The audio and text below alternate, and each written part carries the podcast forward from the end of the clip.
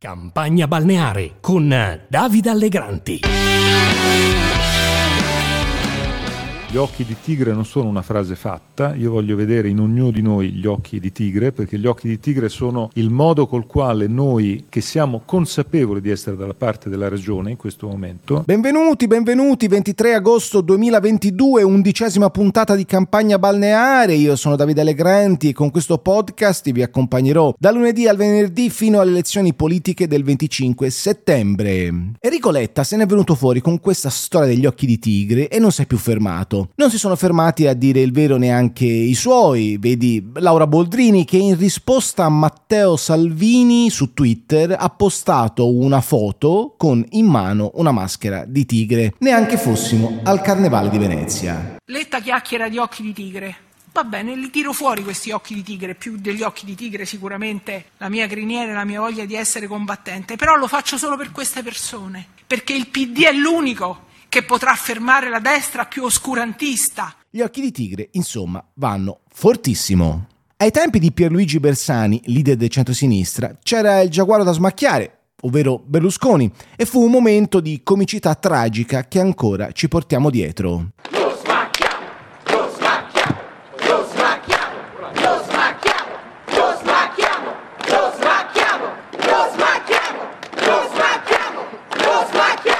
Ma a distanza di 10 anni è tutto ancora un parlare di felini. E forse stavolta ha ragione Bersani. Bersani, c'era una volta la politica che si ispirava al mondo della botanica, prima la quercia, poi l'ulivo. Poi è arrivato lei nel 2013 e ha cambiato punti di riferimento. Smacchiamo il giaguaro nel 2013 e poi Letta che adesso fa riferimento agli occhi di tigre. Ma questi felini non è che portano un po' sfiga alla sinistra? Sì, penso anch'io che...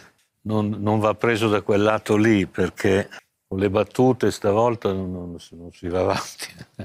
Ecco. La gente è preoccupata, secondo me guarda più la questione delle previsioni del tempo di quel che adesso dirò io, okay. Perché ha dei problemi, non solo quelli, l'inflazione, una disuguaglianza colossale e ne vedremo i segni anche in questa tornata elettorale. È una campagna elettorale ben strana questa del PD e del segretario Letta. Tanto per cominciare, il leader del PD non fa altro che parlare di quello che dice Giorgia Meloni. La presidente di Fratelli d'Italia parla di devianze da contrastare e Letta twitta viva le devianze, che rischia di sembrare come un viva la droga anziché un viva la diversità, come forse intenderebbe il segretario del PD. L'aspirante presidente del Consiglio di centrodestra posta l'orribile video dello stupro di Piacenza? Letta interviene sul video pubblicato da Meloni dimenticando il punto centrale della questione, e cioè il fatto che c'è uno stupratore e che il video, tra l'altro, era stato pubblicato prima da una testata giornalistica. Insomma, ogni volta che Meloni interviene, che parla, Letta reagisce, risponde. È la leader di Fratelli d'Italia che a colpi di agenda setting riesce a orientare la campagna elettorale sua e degli avversari.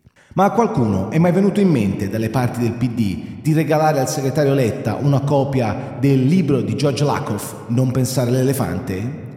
In politica, ha scritto George Lakoff, vince chi costringe gli avversari a giocare sul proprio terreno, vince chi mette i propri rivali nelle condizioni di mostrarsi all'elettore come una comparsa insignificante nel frame creato da chi tiene il pallino in mano.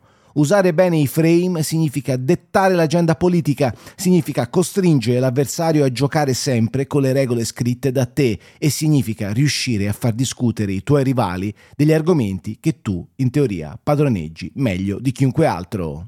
Il PD sembra avere ancora una volta un problema di comunicazione, che poi in realtà è un problema politico. Basti pensare alla vicenda del giovane Raffaele La Regina, segretario del PD Basilicata, costretto a ritirarsi dalle liste per il Parlamento per le sue sortite antisioniste. Prima è nato il caso, dopo la pubblicazione di suoi recenti post contro Israele, poi è arrivata la difesa d'ufficio di Letta in persona, poi la notizia del ritiro della candidatura della Regina, travolto dalle polemiche, quindi la smentita, l'allucchettamento dei profili social del candidato per evitare ulteriori fughe di pensieri e infine, per davvero, il ritiro. Anziché vagliare preventivamente le posizioni politiche dei candidati, anche con una seria analisi dei social, il PD li lascia in pasto alla terribile campagna elettorale d'agosto, dove, più che gli occhi della tigre, serve l'alabarda spaziale.